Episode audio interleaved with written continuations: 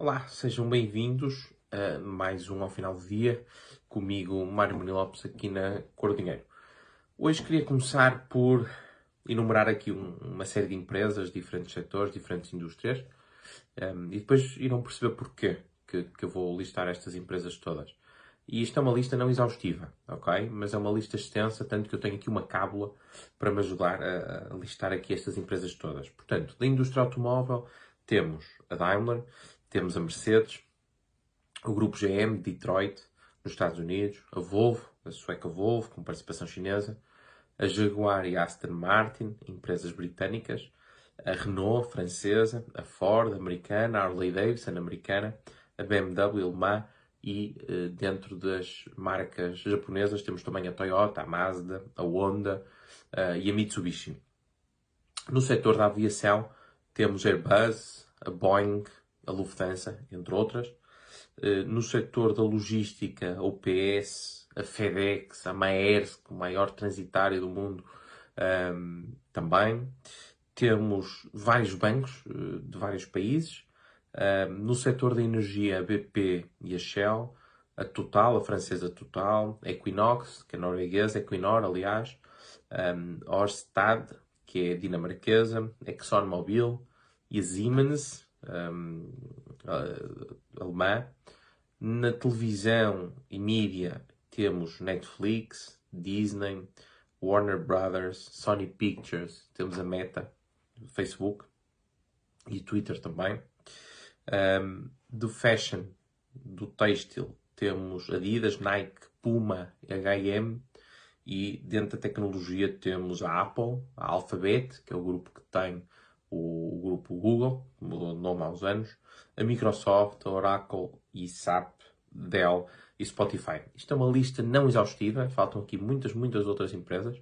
Uh, muitas outras empresas têm-se juntado recentemente e isto é a lista das empresas que decidiu uh, não uh, operar mais na Rússia. Aliás, esqueci-me de uma empresa importante também cortou relações ontem e que vai terminar toda a sua operação na Rússia, que é o IKEA.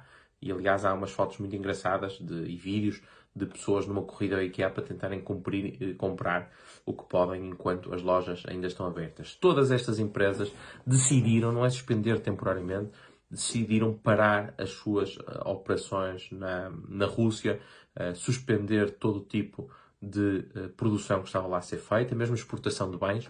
Todas, por exemplo, a Apple suspendeu a exportação de produtos para a Rússia, portanto não se vendem mais, a mesma coisa com as marcas de roupa, com a indústria automóvel, com o setor da aviação. Uh, e, portanto, estas empresas demonstraram que, ao contrário do que muita gente diz, sobretudo mais a extrema-esquerda, que as empresas podem não têm consciência social.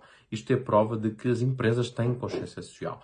A tecnologia é neutra, a tecnologia não tem um posicionamento político, não tem ideologia. A empresa, enquanto figura jurídica abstrata, também não, também não tem posição política. Mas o seu conselho de administração, os seus acionistas podem certamente ter uma posição. E tiveram-na, assumiram essa posição. Assumiram que não eh, compactuam mais com o Estado beligerante que violou uh, o direito internacional, violou as cartas da, das Nações Unidas e que invadiu um país soberano sob variados e falsos uh, pretextos. E, portanto, estas empresas mostraram que é possível esta consciência social, é possível tomar uma posição. Obviamente que não é a posição isolada destas empresas que irá terminar com este conflito ou terminar a guerra, mas é uh, um, um, um, passo que, por muito simbólico que seja, que demonstra determinação uh, de, de, de, destas empresas e demonstra também que é possível ter, que as empresas podem de facto e devem ter consciência e um posicionamento social. Despeço-me então, desejando-vos um bom fim de semana e até para a semana.